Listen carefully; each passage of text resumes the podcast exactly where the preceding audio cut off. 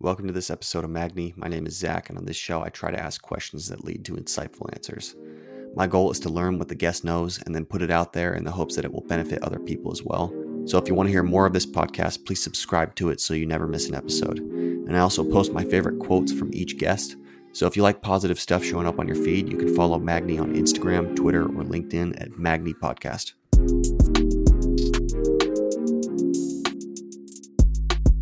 Today's guest is Kirk Davis. Kirk's been a friend of mine for about 8 years now, and I also consider him somewhat of a mentor. When we first met, I went to him with an idea for a business, and he was very selfless with his time, and he somehow always found a solution for any problem I ran into along the way.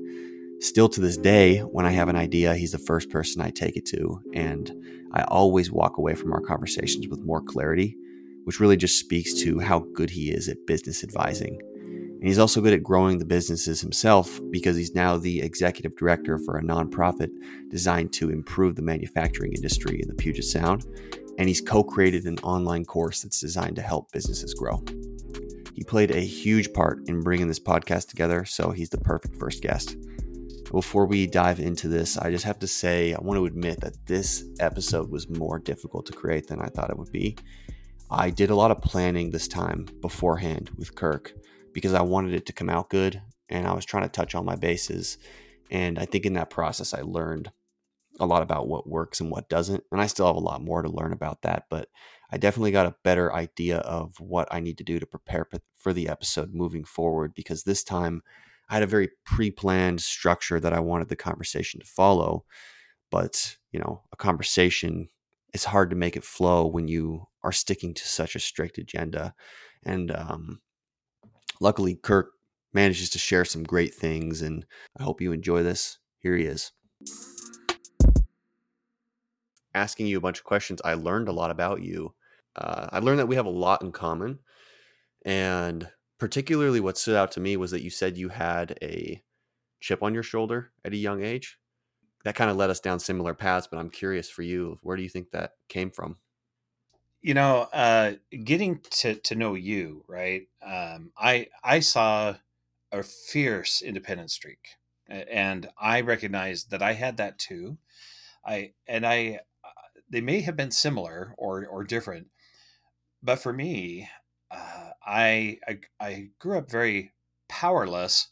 I was getting beat up all the time. I was a target for bullies. I didn't like it. So I was searching for, you know, how do I make it so other people can't hurt me? And I don't know if yours was exactly the same as that, but I do find that people with that fierce independent streak are usually of a type of personality that I call a warrior. I really enjoy reading people who write about the warrior way, Musashi and Sun Tzu and Bruce Lee, and there's many others, you know, but I really immersed myself in that literature. And so later in life, I started to learn martial arts because I didn't like getting beat up. And so I started to really study the warrior way and the warrior personality. But something I found is that warriors often have a fierce independent streak, don't want to be told what to do. They want to figure it out for themselves. And they don't conform to societal norms. So this warrior type is often collars outside the lines, doesn't fit easily into conventional careers, and they kind of become creative, and they start to create a path of their own. And I would say the easy way through life is to do what everybody tells you to do, right? Isn't that much easier? And then you start to learn a balance of, my life does get easier if I'm cooperative in certain situations.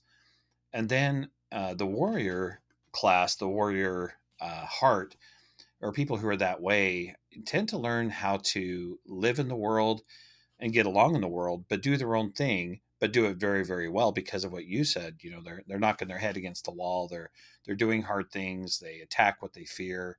They do something that could have a real cost, but then later, that benefits, you know, from that experience benefits them down the road. When we were talking before, you said that having that chip on your shoulder led you to not going to college. Is that accurate to say? Yes, I dropped out of college. Yeah, I'd gone for about a year and said, nope, I can do this better without college. And life proved me wrong. So just like you said, I did everything the hard way. I did things that normal people don't do, and I collared outside the lines.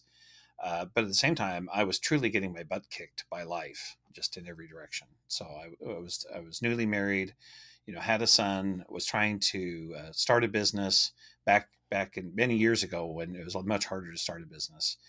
Didn't have the right idea, didn't have the right product, and found myself facing failure over and over again and wondering, well, how do you succeed?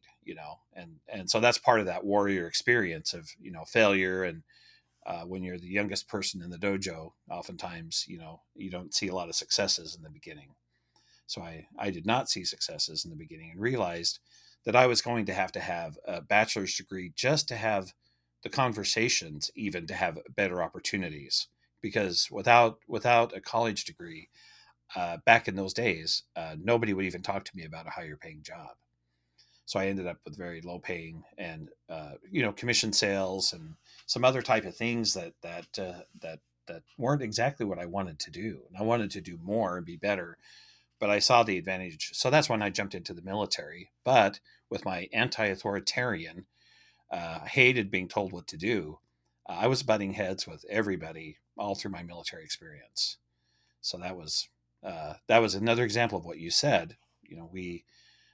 If you're the warrior type, you have a lot of conflict, and I created the conflict. The conflict wasn't there. I created it, and I created it because I had resentment towards people who were over me. They felt that, they knew that, they could see it. And I ended up as a result doing a lot of extra duty. So I was cleaning toilets and buffing floors and picking up cigarette butts, and I was assigned extra duty almost every day of my career in the military. So I again, but like you said, that experience, I was a very slow study to figure out that I was causing all this conflict, and so in jobs I had after the military, I was still causing conflict with people above me. It was in my heart, it was in my soul, and I was blind. So I often call these, Zach, dark holes in our soul. And that's when we're creating the problem, but we can't see it. We're so in it. We're in the river, floating down the river, in the rapids, being, thrown around by life because we're so blind. And I had some really extreme things happen that then caused me to look back and see, oh, I am causing this problem. And that's one thing about the warrior mindset is you start to seek out your weaknesses, and you start to seek out your mistakes and say, I like it when life shows me my weaknesses. I like it when others tell me my mistakes, because now I can take corrective action and I can become a more powerful person. So I was a very slow study to pick up on how I was creating my own life problems. It's interesting you say people start to seek out experiences that expose their weaknesses and challenge them, because I found it interesting that you joined the military during this time in your life when you hated authority and being told what to do. I know that you joined the military in order to go back to college, but it's almost like it was exactly what you needed at the time. Like subconsciously you were drawn to that, even though it was probably the last place you wanted to be. Yeah. It would be the worst place you could go with that, with that personality disorder. I'll just tell you real quick that I had my martial art teachers were amazing. They were all highly trained, like their backgrounds and the martial arts that they studied. They had amazing resumes in terms of martial arts and abilities. But my first martial arts teacher, he saw this hole in my soul, which I didn't see. And that is I needed the approval of other people. It was a big hole in my soul. And I had an experience with him where he asked me to judge my own performance, and I couldn't. I did not have that in me. It was a black hole in my soul.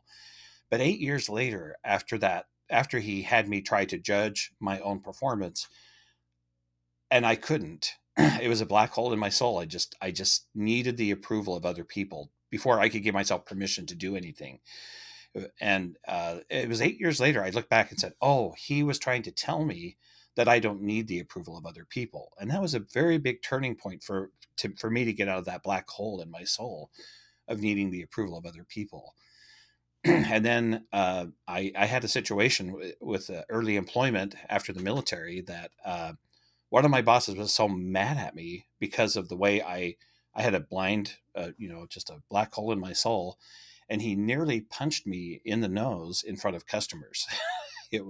We were fighting because I created the fight, because I created the resistance, because I upset him so badly that he nearly punched me in the nose. But it was like 3 years later, I looked back and said, oh, he was doing me a favor and he was asking me to correct something that would make my life easier and make my career more successful. He was 100% right and I was 100% wrong. You know, when you have those awakenings, they hurt. I mean, because you're embarrassed. I was embarrassed and ashamed. And again, all of that required extreme humility for me to get out of my black hole and then to pivot and to say, you know, it's like I'm the person who was learning to ride the bike and falling off and tipping over and skinning my knee all the time. But once you learn to ride the bike, it's like all that time you learned to ride the bike doesn't, falling before you learn to ride the bike doesn't matter. Now I can ride the bike. So as I crawled out of each one of these dark holes in my soul, I found myself able to ride the bike, get back into the mainstream of society and stop causing all these problems, but start to do things that would lead to greater success. Do you now have a way of identifying those blind spots? And if so, what is it? Yes. Marriage is the number one way to identify the black holes in your soul, because your wife and your children will point them out nonstop. And now I much more quickly and much more humbly accept, criticism and feedback. And then later, as that process became more refined, coworkers, bosses, life becomes a feedback mechanism for you. But later it became literally feelings of comfort or discomfort inside of me. And I started to learn how I have an internal feedback system. But if I had a situation that was uncomfortable, I could look back and say, I'm doing something, that I need to look at and figure out. And so my learning curve and learning to ride the bicycle, so to speak, became much faster. So it sped up a lot. And I'm really grateful for that. I'm grateful for good teachers. I'm grateful for hard lessons. I'm grateful for the failures that led to greater awakenings. It makes you a happier person. I like what you said about the internal feedback system, because sometimes if you're asking people around you to point out your blind spots, due to the nature of blind spots, they might not be comfortable telling you. And a good example would be if you struggle with being sensitive to even the slightest of criticism. That person that you're asking is not going to want to tell you, because that would be being critical of you, and they know how sensitive you are to that. So the likelihood they're going to tell you what you need to hear is low. Well, or it's biased by their experience, right? So it may not really be about you. It may really be about them. So there's another problem. But and you said when we were talking about the internal feedback system, comfort versus discomfort. Can you expand on that a little bit? Yeah. One of the people I listen to is brilliant, but he just boils, there's a world outside of us and there's a world inside of us. There's forces of nature that create the world outside of us, and there's forces of nature that create the world inside of us. But the way we experience our internal world is either we're okay or we're not okay. He said, just keep it simple, right? So something happens, you get troubled and you don't feel okay. That's my signal that I've got something I've got to look at or work on. And he said, it's in your daily, like minute by minute activities. And so for instance, I've noticed, of course, when I'm driving, that the way other people drive around me troubles me greatly. Right. So I'm working on ways to not be so troubled by the way other people drive. But I notice when I'm in public spaces and people they crowd into me and get into my space. And for some reason, if they get right behind me, I literally can't handle it. And I literally have to move or reposition myself so that nobody is behind me. It's just a thing I have. But I'm starting to ask myself, why are these things troubling me or making me feel not okay? So he talks about a process of just relaxing, because he said, when you're not okay, you tense up. And so he said, notice your body. He said, and I notice this when I'm driving. I notice it when I'm in situations where I don't feel good or feel okay, that I tense up. And he says, so learn to relax, learn to accept. And he said, what you're trying to do is accept reality the way it is and get okay with reality the way it is, instead of trying to make reality the way you want it. He said that causes neurosis and psychosis and many other problems. So we don't need the world to conform to what we want. We have to learn to conform to the world the way it is. And I had to adapt to reality instead of asking reality to adapt to me. I wasn't going to get comfortable because the world made me comfortable. I was going to learn how to get comfortable with the world the way it is. And the universe, life, God, however you see that, however you describe your world, rewards us when we're accurate in terms of reality, and it punishes us. And the way I heard it said is if the escalator of life is going up and you're trying to go down, you're going to be not okay. And if the escalator of life is going down and you're trying to go up, then you're not going to be okay. But if you learn to read life and you learn to read reality, you'll become very accurate, and you'll want to go down when life is going down, and you'll want to go up when life is going up. You have a pretty unique experience in your past where you went to a different country on a mission trip, which sounds awesome, but also sounds like it must have been a wild experience. Tell us about that. Yes. After high school, I went on a mission to Norway for 2 years. And the Norwegian people. So it was a great experience for me because I got to learn Norwegian. I know I've forgotten all the Norwegian. I'm sure I could get it back. But the people were lovely. The country was lovely. And my cultural experiences there were lovely. However, because I'm going as a missionary to teach them about my church and my beliefs and the things that we do. So it's a type of service, but it was a daily rejection. Yeah. So they didn't want to hear the message. They didn't want to talk to us. And, you see these young men and women, they're dressed up in dresses or suits, and they've got a black name tag on. And so they're easily recognizable. And, this has been going on for years and years. And so they know who you are before you even show up. And there's a lot of door slamming, angry, a lot of times angry responses, or argumentative, and they want to tell you that that you believe the wrong thing. And so, yeah, you learn a lot from that experience. And I think you've also, kind of, because you've been in a sales job, you've something about rejection too. Yeah, I'm in a sales role, so I deal with rejection literally on a weekly, if not daily basis. Most of the time, it's on a daily basis, and I think it taught me a lot about myself and helped me grow, because it points out your weaknesses. At least it did for me. My response to rejection for a while, especially in a sales role where you have a target and a goal to hit, and it's expected of you as part of your job. It caused me to get angry a lot of the time when things didn't go my way. And over time, that response to rejection just made me tired. It made me really, really tired. And I just realized there was ways I could do my job better with expending less negative energy. And you just develop other ways to respond to those feelings that come up from rejection. And in turn, that emotional regulation has helped me in other areas of my life as well. Yeah. One was for me, and it was really to love everybody with all of our differences. I think for me, it became an inclusive feeling. I wanted to include everybody, and I don't see anybody as bad. I see us all as having a divine origin and a divine destiny. And so when people were unkind or, slamming the door, or yelling, or, making life hard, whatever the case might be.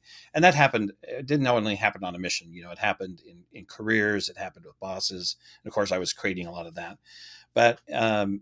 But from all of that, we either become bitter or we become enlightened. And that's the warrior path, right? So the warrior path is your heart can become hard like prison walls, and you don't want anybody to get in there because you've been hurt. Or your heart can become a palace that's open to everybody. And if somebody's unruly, we can escort them out, but we lose our fear of people. And I think, the bigger point that you're talking about is you lose this fear of rejection. You lose this fear of talking to people. You learn this fear of being with people who might seem scary to you. You lose all that fear. And so, yeah, that was a real blessing to me to learn to have the heart of a palace rather than a prison, and to learn to love people and accept people and overcome my fear of people. So it was huge. A lot of those lessons were learned many years after, right? It was looking back and going, oh, wow. Yeah, I need to change how I view people, because at times I saw people as enemies rather than potential friends. But even Bruce Lee taught that the way to overcome your enemies is to make them your friends. So I see a lot of parallels. You know, I said this to one of my martial arts teachers. I said, I see so many parallels between the gospel of Jesus Christ and martial arts. And he goes, oh, yes. He just, it was like casual. He goes, yeah, all truth is parallel. And he said it casually, but in my mind, that was a rocket ship. I was like, oh, all truth is parallel. So today I love studying science and academics and literature and philosophy and psychology. And it's a thrill for me to see the parallel truths between all things. And I love truth wherever I find it. You know, I've never heard anybody say that before, that all truth is parallel. But that phrase, a parallel truth, it really captures the idea of how different principles and lessons can apply to many different areas of our lives. I like that. That's really cool. There was a time in your life when you went from job to job and you didn't feel like you had much direction. You felt lost. What was going on at that time? Yeah, I felt so self-assured and so strong. And I didn't want anybody telling me what to do. So I was newly married, dropped out of college, and said I can start a business. That didn't work out. So I ended up in a series of different low-paying minimum wage or sales, commission type jobs that I believe this is the math, that for the first 15 years of my marriage, I had 15 different jobs. I was a terrible employee. I mean, I look back, I had a lot of issues, and today there's actually names for the things that I felt that I was going through, so today those have become, I don't know what the right word is, but diagnoses. So people will actually wear titles for some of the things I struggled with. But back in those days, there wasn't a title for the things I was going through. It was just, I needed to learn to adapt. And I think that's a great message. If somebody says you're ADHD, if somebody says that you're, neurotic, or you have PTSD, or you have these other things, I've learned that you can find your way around those. And so, but yeah, I had 15 different jobs in the first 15 years of my marriage, all very low paying. And I couldn't seem, the whole time I was trying to figure out, how do you get ahead? How do you get these higher paying jobs? And it wasn't clear to me. I grew up, I didn't mention earlier, but I grew up without a father. He left when I was around 8 years old. And again, because of my personality, I wasn't taking advice. So I tell people, the good news is I'm a self-made man. And the bad news is I'm a self-made man. It takes a long time if you don't ask for advice. So when I finally learned to find mentors, to start to learn things I didn't want to learn, and do things I didn't want to do, and I started to listen more, because when you feel like a warrior inside and you're rebellious and you're coloring outside the lines, people don't quite know what to do with you. So it's not as easy, to find mentors and to find teachers and to find people who will guide you in your career, as an example. So that was harder for me to find people, because I was not a great employee. So, if looking back, honestly, I would have stayed in college, because I just didn't connect the dots of how good grades help you. I didn't get good grades in high school. I was mediocre in anything I tried, because I just didn't have a model for excellence inside of me at all. That came much, much later. So I was playing life very mediocre and getting very mediocre results. And because I wasn't listening to the life lessons, but I wasn't listening to mentors and teachers and guides, so I would advise anybody, listen to teachers, advisors, and guides. And it speeds up your whole learning curve. It speeds up your career. It speeds up your earnings. And so when I finally, suffered enough times bouncing along the bottom of the river of life, and I stop resisting all of the pain and start to, again, asking life to say, give me things I need, like a cosmic vending machine. You pray and say, God, give me money and give me relationships and give me health. He's not a cosmic vending machine. He is a partner in life with us that helps us learn from our own experiences, and we do it together with God. Although I think he does a lot of things for us that we'll have a better perspective on later.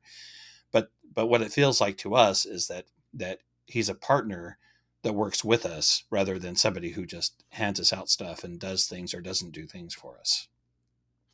It was before the military that you kind of woke up and realized you need to start listening, stop resisting. Was there a big moment that made you realize that, or was it more of a gradual shift? Well, at that time I was setting a lot of goals and I was envisioning my life the way I wanted it to be. But at the same time I was getting my butt kicked with all my jobs and careers, and nothing was working out. I was getting a lot of closed doors, and I couldn't see a pathway forward. And so as I was setting my goals and I said, I want this level of income, I want this kind of job, but that level of income and those levels of jobs required degrees. And so I realized that the military was going to be the best option for me at that time. And then once you were out of the military, this is when you started to get a little bit more serious about your goals, went back to college. Was this a big turnaround for you? Was this the moment? No, actually, I at that point, I avoided anything in my life that was hard. So in high school, I took the easiest classes, and in college, I took the easiest classes. So if it looked hard to me, I avoided it. And that was one of my the black hole in my soul was I literally avoided anything that looked hard to me or painful to me, not realizing that was going to cost me a lot more down the line. So there was a basic unwillingness for me to do hard things. And yet life was throwing hard things at me nonstop, and I would ignore them or deny them or, travel a long way around to avoid a hard thing. And my poor wife, I mean, honestly, to be married to somebody like me that avoided hard things. There was a point later in our marriage where I brought up a topic that was really hard. It was a hard conversation for me. And she said, I never thought we'd have this conversation because you spent all these years avoiding the hard things. And so part of my journey and part of the big black hole in my soul I was so blind to was college for me was avoiding any hard class. So I ended up with a bachelor's degree in public administration because it was the easiest, had the least awful classes, and had some really marvelous experiences, in my bachelor's degree. But I felt that later in life, I ended up having to go back and pay the price for all the hard things that I had avoided earlier in my life. So I avoided banking classes, accounting classes, or, anything that looked, engineering, calculus, chemistry, anatomy and physiology, and tried to avoid anything that looked difficult. So then again, it was another black hole in my soul. When I finally woke up to it, then I started to attack hard things rather than. So I was a very slow study. So I hope some people can relate to this, but I didn't do it purposely. It was literally, I was blind to it. I didn't notice I was doing that. But when I look back on it now, I realize that my whole life was about avoiding pain and avoiding. So instead of taking on responsibility, I was avoiding responsibility. Instead of doing the hard thing, I was looking for the easy way. And that was a very awful thing. Don't know where I got it from, but it was not part of the warrior way that I learned later that would help me as I overcame that. And as I became aware of it and said, what, I got to stop avoiding the hard things and I got to dive into the hard things. Nature abhors a vacuum, right? So in our brains, when we're children, we don't understand the world. So we make things up. And so a lot of times, if you have a young child or if you are a young child, instead of, seeing, understanding the world correctly or accurately, we make up stories in our head or, we use our imagination. So with my children, they would tell a story and I'd say, now, was that real or was that a story? Well, it was a story because they didn't know what was real, but they were so good at making up stories, and I would tell them stories, but it was Santa Claus, right, is a story, right? And Easter Bunny and all this stuff. So, I mean, it's funny how it works, but later in life, as you identify for yourself, to say, I don't understand. I'm making things up in my head. So either you'll make things up in your head about the way things are, or you'll figure out the way things are. Right. So, I think that waking up to your own stories that aren't serving you very well. And I was telling myself stories, like I can't do hard things. I was telling myself stories that I was a failure. And I have to tell you that the number one story in my head growing up, and I felt it, I believed it, and I demonstrated it, is that I was a loser. So all of those hard years, those 15 years of 15 different jobs and not figuring things out, the dominant story in my head was that I was a loser. And I literally repeated that to myself over and over again. And, you know, I'd show up late to a meeting, or I would not complete an assignment, or, you know, work needed me to do something and I wouldn't have it. But what I did have is I had excuses. And one day when I woke up to that black hole in my soul, that I was telling myself and other people's stories. So for instance, to be a leader today, you have to be reliable. And I talked to you about not, you know, we don't want to surprise people. But the biggest mistake I made early in my career is I would overestimate my own capabilities or underestimate how much work would be required to be successful. So again, that's a form of not being accurate. So what that caused, though, is a lack of integrity. And what I've learned is that this entire world runs on trust. So that was very big for me, a big aha moment when I said, wait a second, the currency that drives this world is trust.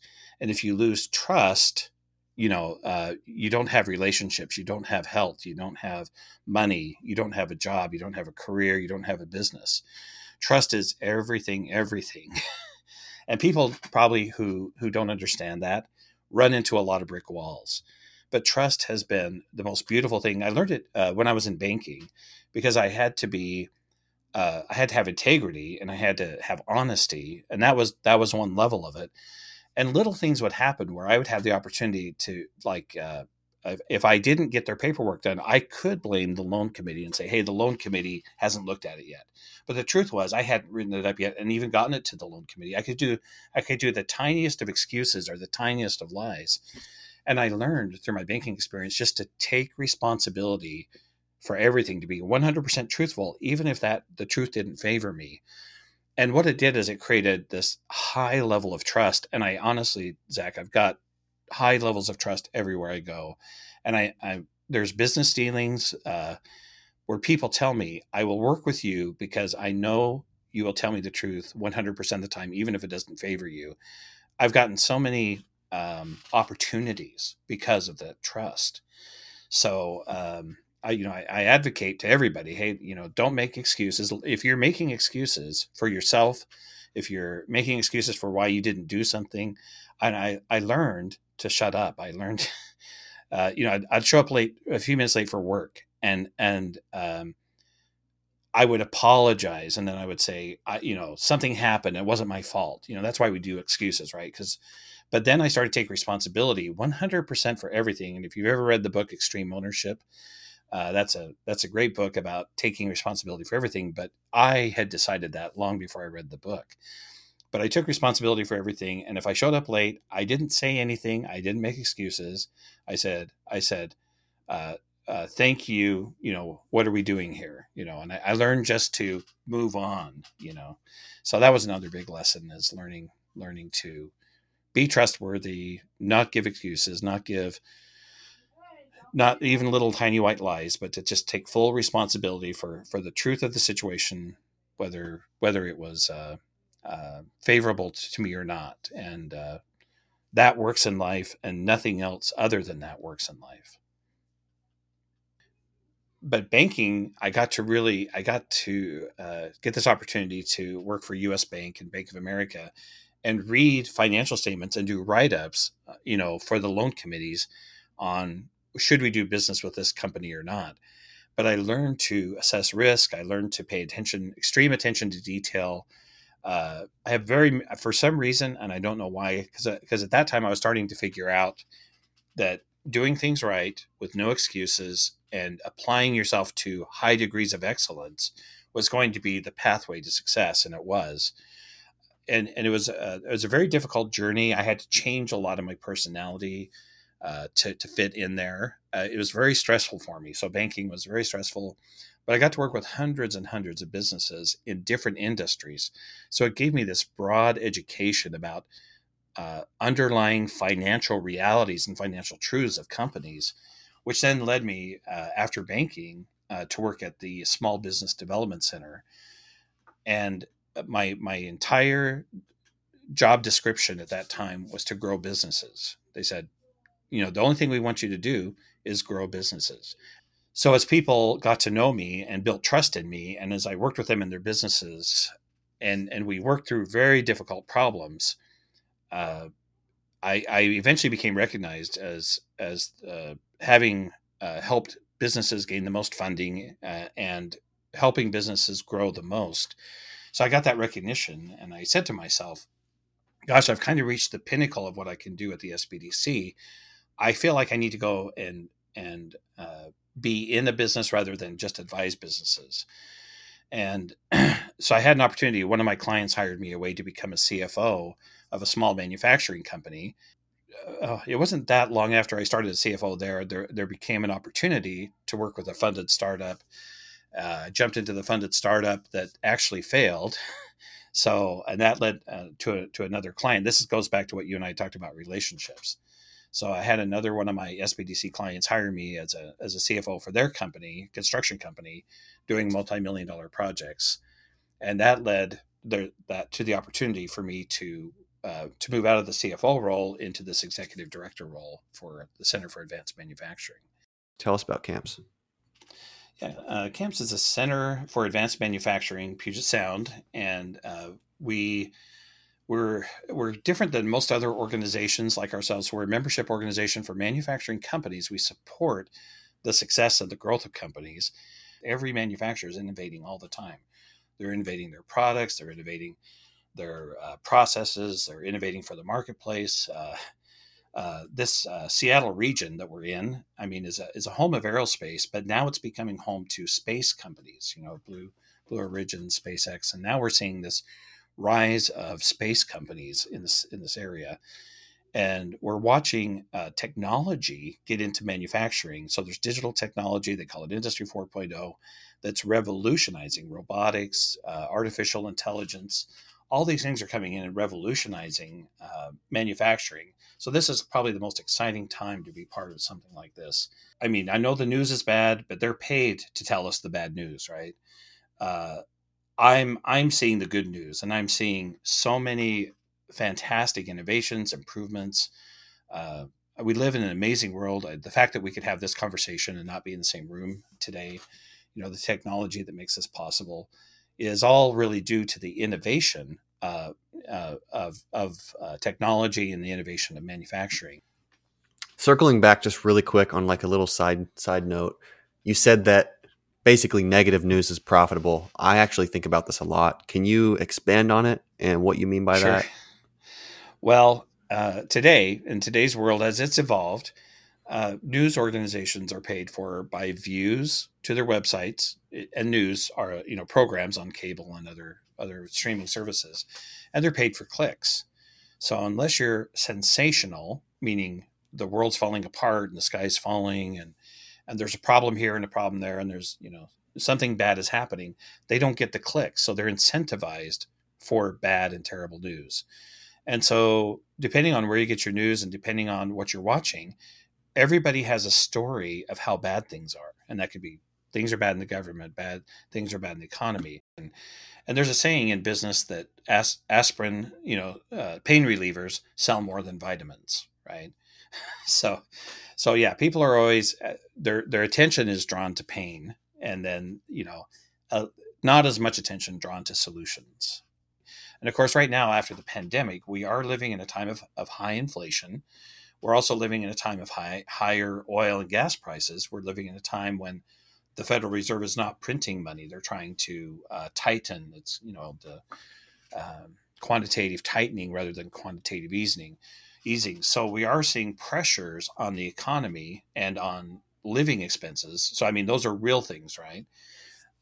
But I'm seeing hardworking people. I'm seeing people who are incentivized to be successful in business, and they're hiring people, and they're creating new products and new processes, and they're innovating in their market spaces, and they're doing good things. And then I see a broader picture too. I was just involved in an initiative called the Giving Machines. And this is a worldwide initiative from our church of ordinary people going up to a vending machine, but instead of buying a candy bar or soda, it's a vending machine that buys chickens or goats or supplies for people in need. And so we worked with locally here, we worked with about 4 local charities and 3 global charities. But this initiative of the Giving Machines is something, again, where I see so much good happening. I got to work with these charities, and I got to hear their stories of how they've changed lives. And I saw everyday people just come and put $1 or $2 into a vending machine to give hope to somebody else who's struggling. And so in my world, I see so much good. So we're about to transition to asking some big questions about life. But first, I know you're working on something really exciting with some influential people. Tell us what you've got in the works. In my experience, I think I mentioned to you that I met a business consultant, but he had just retired as the CEO of Milgard Windows and Doors, Gary Gessel. And he, as in this consulting arrangement, I was assigned to work with him. But he was telling me things, and I eat, sleep, and drink business. People ask me about my hobby. My hobby is business. I actually love reading and studying about it. But Gary was telling me things that I had not heard from anybody else. And I said, wow, have you ever thought of writing a book? And he said, well, if you'll do it with me.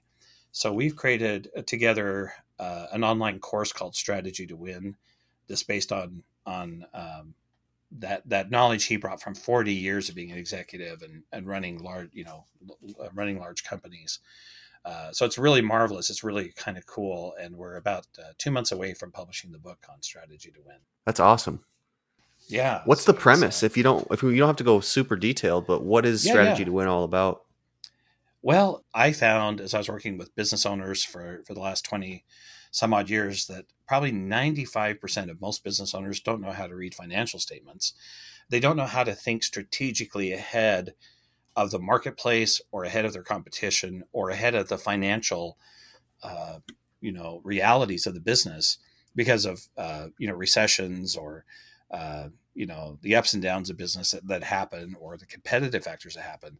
But Gary had really been, in his position, he had worked for, I think now, Nalley Foods and Sea First Bank before it became Bank of America. And he had worked in these very high level companies, but they had hired consultants like Bain and McKinsey and Boston Consulting Group. So he had some of these best business minds and they would do annual planning every year. So Strategy to Win is how to really look and think and plan ahead of your business so that you're working on your business instead of just in your business. And a lot of the strategies that people make for their business today are based on solving the problems they're experiencing today, but it's not really based on creating a desired future for their business and their marketplace. So, we really talk about having a strategic objective for your business that serves a greater purpose for your marketplace, that serves a greater purpose for your business, and will end up having you win with customers, it'll have you win with employees, and it'll have you win with finances. So we're real excited about, the message and the opportunity for people to learn these strategic skills. So I'm going to ask you some bigger overall questions now. The first one is, what are some of the biggest lessons you've learned in life? Yeah, I mentioned a couple of them, but understanding that the world runs on trust and that I needed to live my life transparently so that I could be trusted in any situation, in every situation, which meant that I had to do things that I didn't want to hide. Stephen Covey shared this many years ago, but he said, we all have a public life, a private life, and a secret life. Public life, that's what you and I are doing now, public, right? Private is how we are in our home. And then our secret life is something only we know, good or bad, that we do. And he said, when your public life and your private life and your secret life come into alignment, then you have transparency, you have trust, and you have integrity where it's all the same. You're the same person alone. You're the same person with your family. You're the same person in public. When I first heard that, it became a turning point for me to say, you know what, I've got to align these things. When I first met Gary Gessel, he was typing a text and he looked at it and he says, now I have to think about what I wrote and I have to think about how it's going to come across. And he said, I have to think about, did I spell it right? Is my grammar right?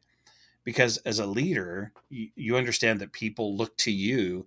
And if you're careless in your communication, really, you don't stay a leader.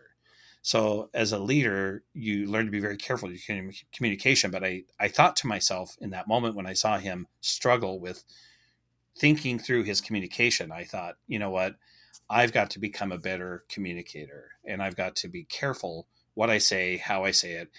And it comes up all the time, every single communication, every email, every text, which is a lot every single day. I think through carefully, how will that be received? You know, it is so easy to unintentionally offend people today. And I don't want to be on the giving end of any offense. So it's a balance, but I think investing in learning greater communication skills has been a real turning point for me, learning to be a person that is transparent, can be trusted, doesn't surprise other people. And I think when I learned to be willing, to do the work, and it's one of the ingredients of success, but it's like whatever work is required, I'm willing to do it. I used to say, no, I don't have to do that, or I'm not willing to do that. Today I say, what does it take? Let's do it. You know, it's a great answer. Thank you. Another one I have is going back to this concept of listening to teachers and mentors in your life. You said you had many people in your life who helped you along the way, and they would tell you that helping you was just as beneficial to them as it was to you. And you've said the same thing to me as I've come to you for help on several things. And I'm just curious, why is that? What do you get out of helping people, and why do you think it's important? You know, I had a teacher who, he was my very first martial arts teacher, who took me when I was as backward and awkward. I had all these blind spots and I was a mess. I was just a hot mess. I was about 19 years old. He was a pivotal figure in our martial arts dealings and martial arts teachings, and the kind of character, his capabilities. I saw him as superhuman, you know. And I said to him, I cannot believe what you've given me and how much you've helped me. And his lessons and his influence have just carried over throughout my entire life. And he said, it helps me to help you. And, you know, he said, when I share with you my knowledge, he said, it enriches me. And I found in my own mentoring of other people, which I absolutely love to do, is that my thoughts deepen, you know, so like you and I are having a conversation, but together you and I are coming up with things that I've never even thought of before. So there's just something magical. There's something powerful. There's something very healing about having a conversation like this, where, I'm learning, I'm getting greater perspective. I'm actually seeing things I couldn't see before. And if you and I hadn't had this conversation, I would be less, I would be in a worse position. And so actually this is very enriching. It's very enhancing. It's very healing. You told me that one of your greatest accomplishments was not sacrificing your family for your work. And I think that we live in a culture that hustles and believes in keeping your purpose above all else. And I subscribe to that as well. But what do you think about the relationship or the dichotomy between balance and goals and achievement? Yeah, I look for information from every source, from everywhere, and I'm looking for parallel truths, like as we discussed. And I really struggled up until I was the CFO. Where if I gave everything at work, I had nothing left for home. And, you know, and especially when I was in that loser mindset, and I felt like a loser, and I was demonstrating loser results and loser behavior. and I was causing so many of my own problems. I mean, my own kids, you know, they look back on that and say, yeah, dad wasn't really here. He was working all the time. And so I was giving all at work to succeed, to provide for us, because that was, I felt like my number one priority, but then I had nothing left to give. And I got better over time, because as you're in the battle, you know, you learn ways to be more efficient, more effective. But man, I was tired. I was burning out, and yeah, the lack of balance. But I did come across a mentor that I do recommend to everybody. I really enjoy his teaching and his approach, but his name is Dr. Barry Morguelan. And he has a program online you can find called Energy for Success. And I was in this, out of balance, burned out, tired, struggling to succeed. And his message is, so he's a Western doctor that had an opportunity to go to China and discovered a form of energy practices, I guess, through his life experience, and he became a grandmaster of this energy system. It's really fascinating. If you go to energyforsuccess.com, and you can see it, and he's got all kinds of social media and teachings. And I liked it. I think I took to it because of my background in martial arts, and it came from a martial arts background in China. I understood his approach, and I understood the need. In martial arts, you do a lot of repetition, you do a lot of punching, a lot of kicking, and a lot of forms, and you do the same thing over and over again, and so you get better and better and better at it. So I approached his teachings and his programs from a point of view of repetition. So I probably have approached it maybe differently than most Westerners would approach his work, but I understood it from a martial arts point of view, and as a result, I literally, what he talks about is literally having the energy to become fulfilled in all areas of your life simultaneously, that your brain can do so much more, and it can. At the time, I was really interested. I think I'd watched the movie Limitless, and I became interested in nootropics, which is, you know, stuff you can take to make your brain work better. And essentially, he offers that. He goes by Dr. B, Barry Morguelan, so it goes by Dr. B, but he essentially offers that limitless pill in the form of meditations and exercises that raise your energy, that gives you the energy to do everything you want to do. So for the last 4 or 5 years now, I've been following Dr. B and his Energy for Success program. But I'll just say that I have more. I don't have to do nootropics. I don't have to do the stuff I was trying to do before to figure it out and get energy. His is an energy program, and I don't know. My success has skyrocketed physically, mentally, spiritually, in all areas of your life. You progress. I'm making 3 times the income today that I was back when I started with this program. Opportunities keep coming up, like writing this book and doing this podcast with you. I knew from my experience, because I tried all the productivity hacks. I tried all the time management hacks, but in the end, I understood it's how much energy you have to put into the day that's different than all these productivity hacks and time management hacks to get things done when you're exhausted and burned out.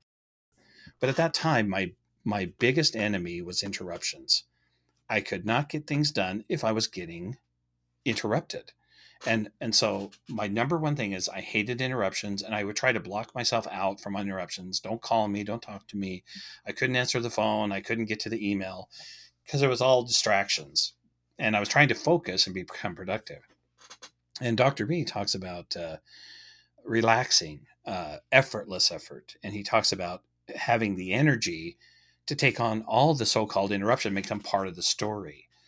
So when I opened up and I stopped weeding out my interruptions, and I started opening up and allowing all the interruptions, every single one of them. But those interruptions were my kids calling, it was my wife calling, it was people who needed things, it was people I could serve, it was opportunities. And so today I literally have an open email, open phone policy, and things come to me at the right time in the right way. Literally, I'll hang up with somebody and somebody else will call just at that moment. And So I very seldom ever have something happen at the same time. And I credit the Energy for Success as a way to get way beyond that balance and burnout problem. So more energy, more balance, more energy, more healing, more energy, more productivity. He shares marvelous teachings from the days of Lao Tzu that was only a verbal tradition, but now he's incorporating it into his programs, and it lets you overcome a lot of these limitations that I think people feel when they feel stress and burnout and lack of balance in their life. That sounds really cool. I'm going to link that in the show notes for anybody who's interested. Hey, thanks for doing this. Do you want to share where people can find you and follow you? Two best places. I do a lot on LinkedIn. So LinkedIn, you'll find me Kirk J. Davis. It's at Kirk J. Davis on LinkedIn. So the letter J helps. Kirk, Kirk, letter J, Davis. The other is strategytowin.co. That's our Strategy to Win website, and there's social media links there. And I'm trying to actually write the course, rework the course, and write the book. So I'm doing occasional social media, but it'll pick up, and you'll see a lot more social media there as we go. So two good places to connect: strategytowin.co and LinkedIn. Perfect. And I'll link those in the show notes as well, so people can find them pretty easily. I just want to say a quick thank you to everybody who listened to this episode. Your support is really appreciated. And if you have a quick second to write a review, that would help this podcast out big time. Also, if you have any feedback or ideas for guests or just about the show in general, please just send me a message on Instagram, either at the podcast page or my personal Instagram, both of which are linked. And I would love to hear your ideas and what you've got.